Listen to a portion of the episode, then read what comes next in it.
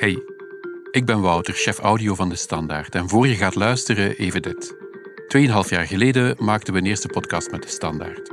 We deden dat in een klein hok hier op de redactie. Een soort veredelde kleerkast eigenlijk. Telkens als we wilden opnemen, moesten we eerst op een tafel klimmen om de thealampen uit het plafond te halen. Want die zoemden en dat hoorde je in de opname. Niet geweldig praktisch. Die fase, die zijn we gelukkig voorbij. Al had het ook wel iets.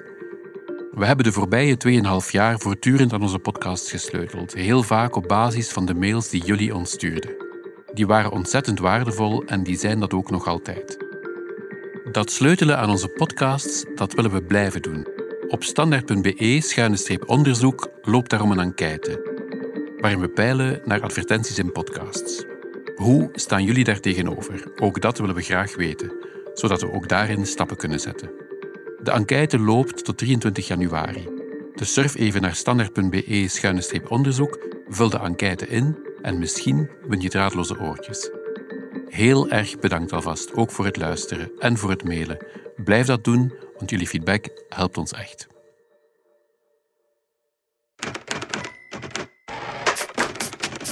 DS Audio. Journalistiek om naar te luisteren. Huren is het nieuwe kopen. En daar ontsnapt ook de fiets niet aan. Het Nederlandse bedrijf Swapfiets verovert onze steden met fietsen waarop je je kunt abonneren. Hersteldienst inbegrepen. Waarom zou je nog een eigen fiets willen? Het is vrijdag 17 januari. Mijn naam is Lise Bonduel en van op de redactie van De Standaard is dit DS Audio.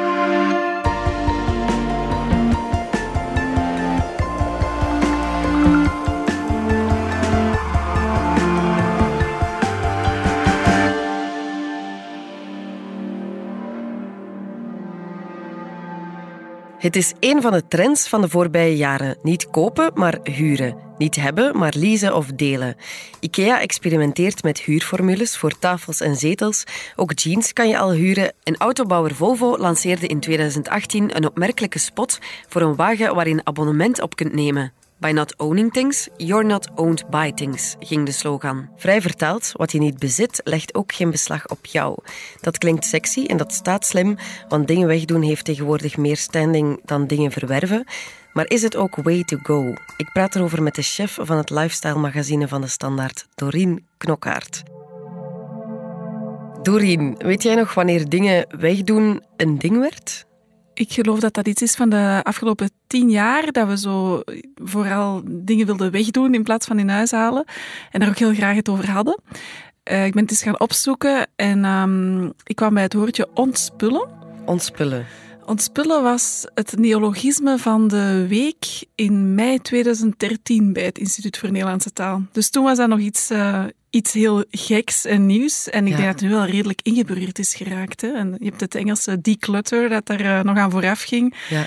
En dat toch ook zo'n beetje geculmineerd is bij Marie Kondo, die twee jaar geleden Netflix enorm succes had met haar reeks over... Uh, spullen wegdoen, daar gaat het gewoon over. Ja, ja het is een ding, maar uh, is het dat ook voor jou?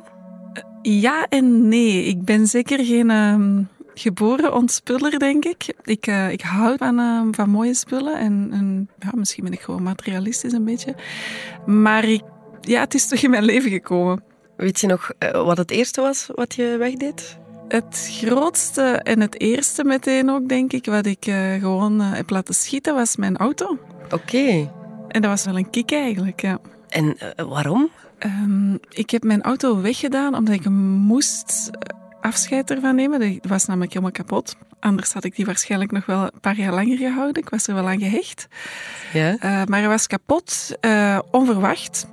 Ik moest een nieuwe kiezen en dat vond ik een, een heel gedoe om daar zo mee bezig te zijn. Het was zo'n grote logge aankoop. Uh, en in die weken die daarover gingen, begon het de dagen dat ik er misschien wel geen moest kopen. Wat deed dat met jou om, om je auto weg te doen?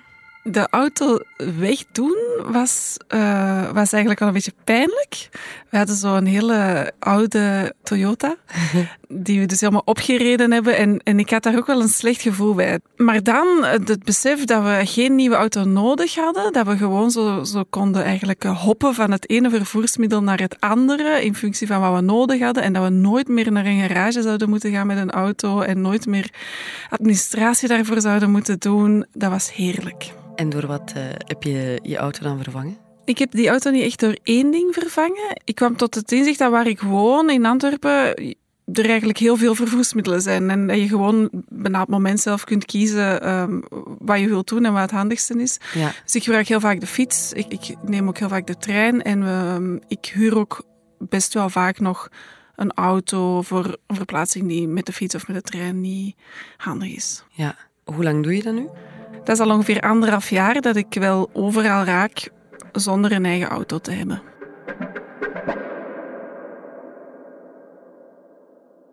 Je zei het al, je fietst ook veel. Hoe vaak neem je de fiets? Ik denk dat ik elke dag wel op een fiets zit. Al is het maar om naar het station te fietsen en daarna weer terug Ja. naar huis. ja. En wat voor exemplaar heb jij dan thuis staan? Mm, ja, ik heb eigenlijk wel meer dan één fiets thuis staan. Ik heb een, een koersfiets en een oude mountainbike ook en een vouwfiets. Ja? Maar de fiets waar ik zo dagelijks mee rijd is een, eh, een heel gewone zwarte damesfiets. Ja? Een jaar of negen oud. Een lichte fiets. Het is zo'n beetje hybride tussen eh, een gewone fiets en een racefiets. Die ziet er heel versleten uit. En ik heb die ge- gekocht aan de zee eh, in Oostende. Eh, dat was een impulsaankoop. Zo van, ik, ja, ik wil nu echt een nieuwe fiets. En ik heb die dan gekocht. En dat maakt die fiets ergens ook wel leuk voor mij of zo. Ja? En wat mij verleidde was dat dat een lichte fiets was. Ja? Die ziet er zo redelijk gewoon uit, maar omdat die zo voor een deel is gemaakt met ja, sportfietsmateriaal, is die wel lichter. En die rijdt echt lekker. En eh, er staat Plum op. Nu ben ik eigenlijk een beetje reclame aan het maken voor die fietsenwinkel, maar die fietsenwinkel heet Plum en ik vind dat gewoon een heel mooie naam, ook voor die fiets. Dus dat is mijn Plum. En ehm, die past blijkbaar wel goed voor mij, die fiets. Die, die zit goed of zo. Dat is een Ja. beetje gelijk een, een jeansbroek of zo, die, die eigenlijk wel heel lekker zit. Ja. Ook al ziet hij er niet meer zo goed uit. En die je eigenlijk nooit per se zou willen wegdoen? Nee, of misschien op een bepaald moment doe je hem wel weg, maar dan krijg je er heel veel spijt van. Ja. Dus blijkbaar is er echt geen groot ontspiller aan jou voorbij gegaan. Nee, eh, ik, ik ben wel een beetje een bijhouder meer, denk ik.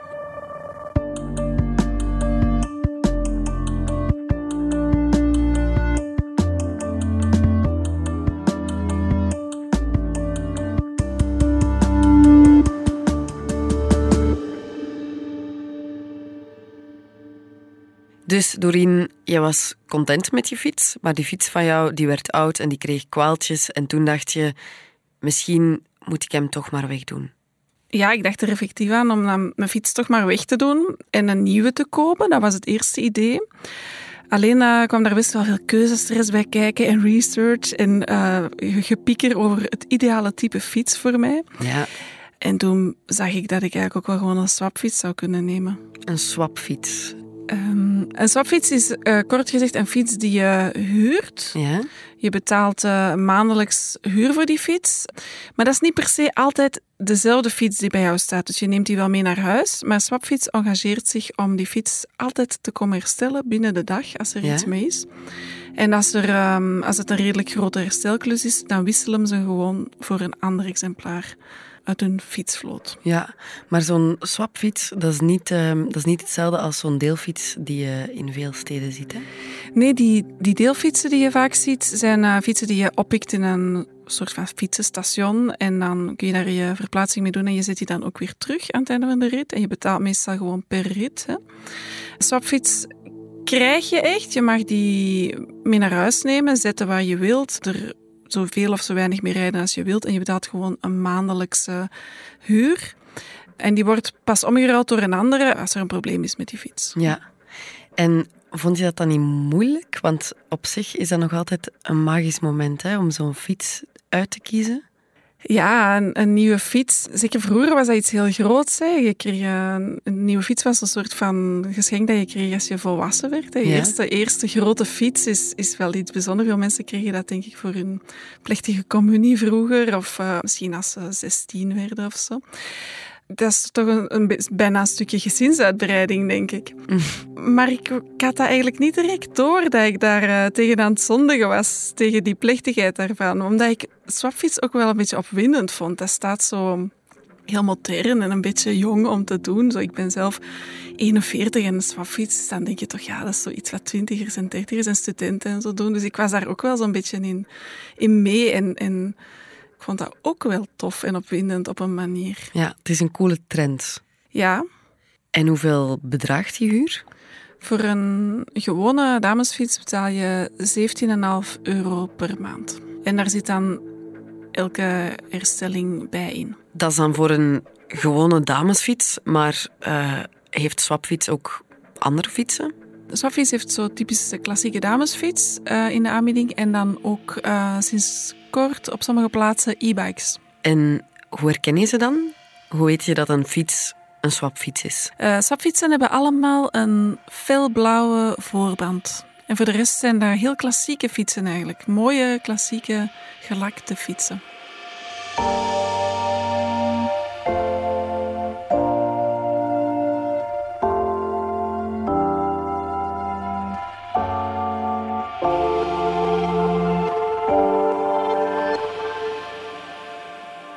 We zijn zo terug. Profiteer bij Renault van saloncondities op al onze modellen. Ah ja? Geniet bijvoorbeeld van 8.300 euro aan voordelen op Renault Kadjar. Nog hè? Tot 31 januari in het hele Renault-net. Zondag inbegrepen. Yes! Aanbod onder voorwaarden.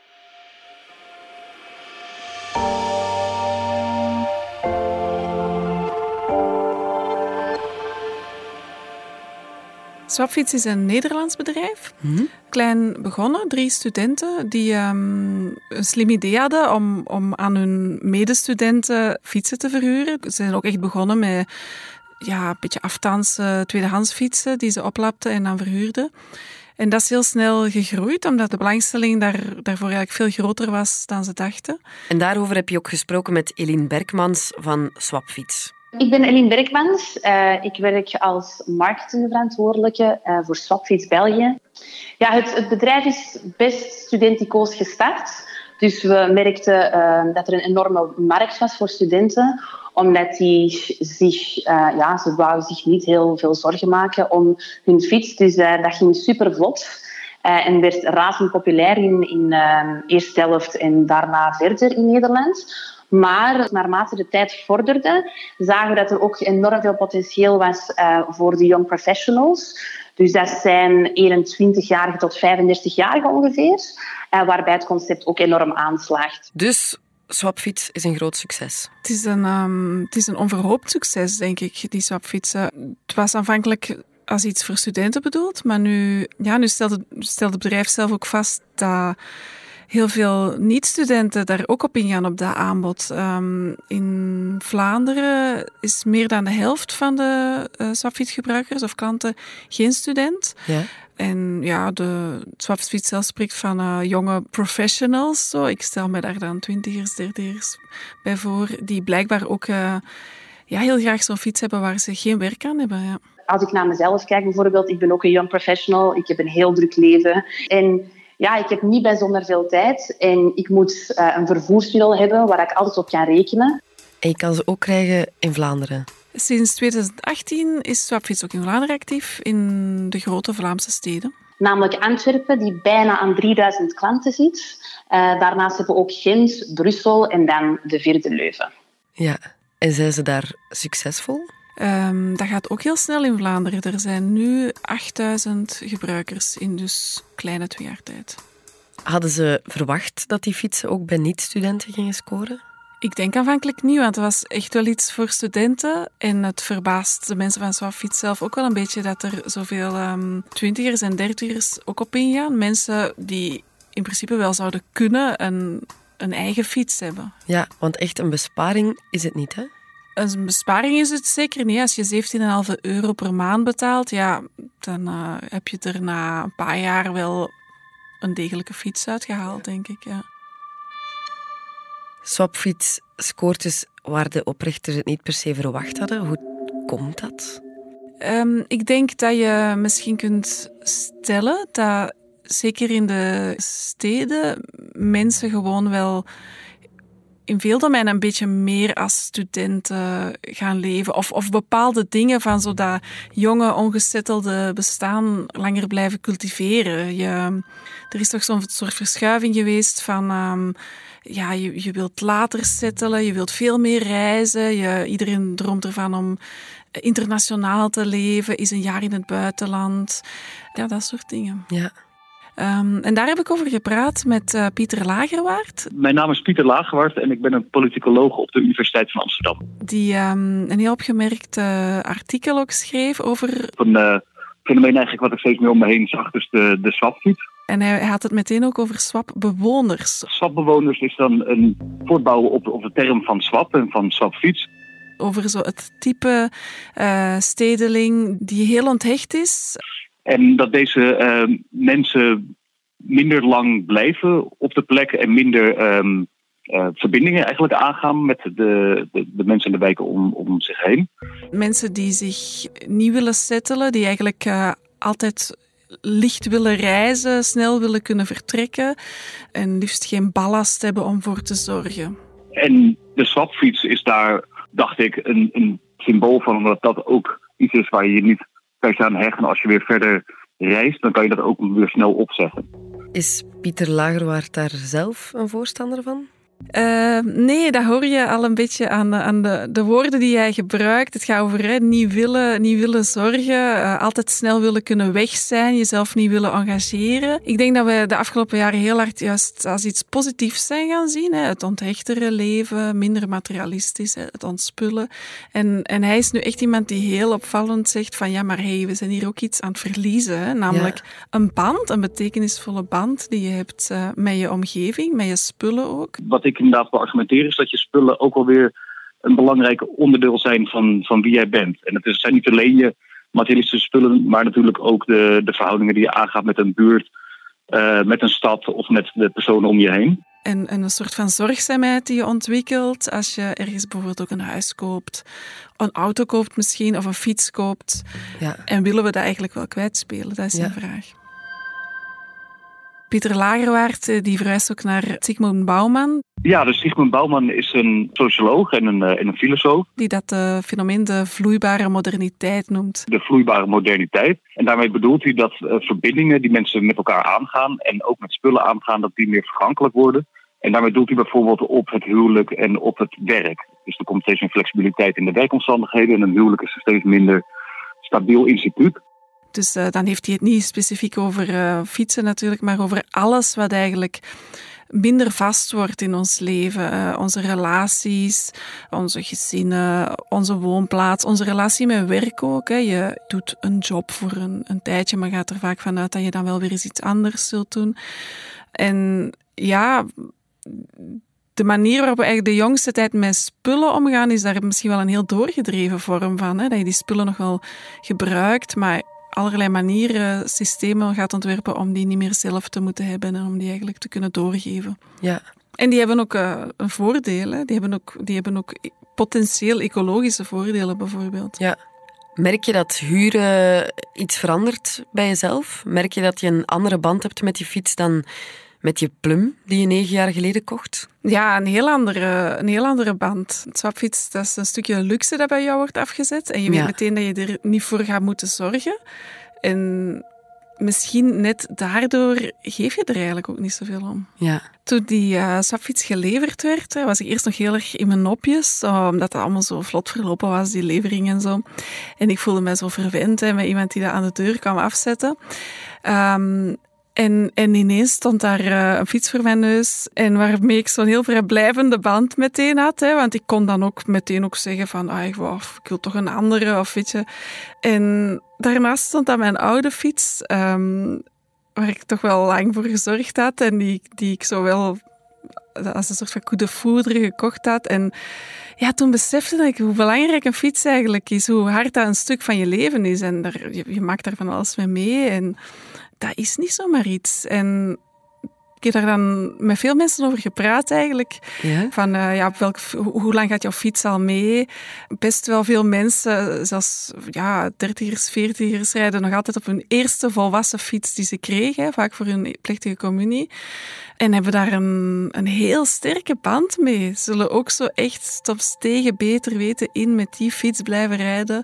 Uh, laten herstellen, meesleuren, mee verhuizen dat is eigenlijk al generaties zo. Dat denk ik, een fiets, een auto en dan zo de grote meubelstukken in elk huis. Ja, een stukje van het gezin zijn bijna.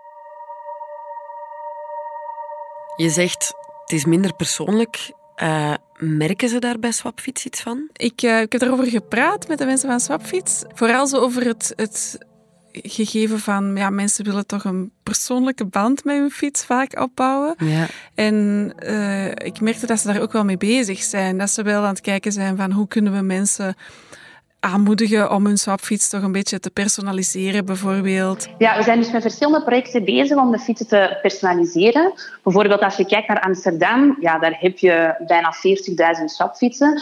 Dus dat valt heel vaak voor dat je aan iemand anders een stopfiets aan het sleutelen bent, terwijl je denkt dat dat de jouwe is. Uh, je ziet ook wel hier en daar aan mensen, als ze dan over, overstappen op een swapfiets, dat ze meteen gaan denken van ja, wat voor, wat voor mandje ga ik daar dan opzetten van voor of zo. Ja. Er zijn ook praktische uh, argumenten voor. Hè? Namelijk als je, als je aan het station je fiets gaat zoeken en je zoekt een swapfiets, dan sta je wel eens aan, aan de foute fiets, want die zien er allemaal één eruit. Ja.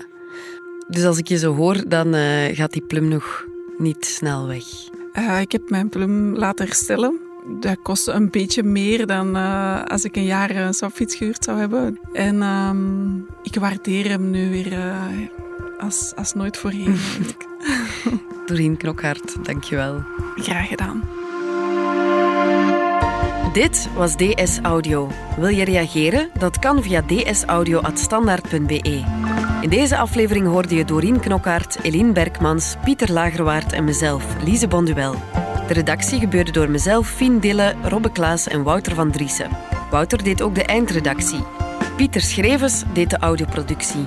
Brecht Plasgaard schreef de muziek die je hoorde in deze podcast. Chef audio is Wouter van Driessen. Het artikel van Doreen kun je dit weekend lezen in DS Magazine. Vond je deze podcast interessant? Weet dan dat je er elke werkdag één kunt beluisteren. Dat kan via de DS Nieuws app of via standaard.be-audio. Je kunt je ook abonneren via Apple Podcast, Spotify of de podcast-app van je keuze. En als je daar dan toch bent, schrijf gerust een review. Zo toon je ook anderen de weg. En we vertellen met de standaard natuurlijk niet enkel in onze podcasts over wat er in de wereld gebeurt. We doen dat ook in de krant en online. Benieuwd naar een abonnement? Ga dan zeker eens kijken op standaard.be-voordelig. Daar ontdek je ons aanbod en onze promoties. Maandag zijn we opnieuw.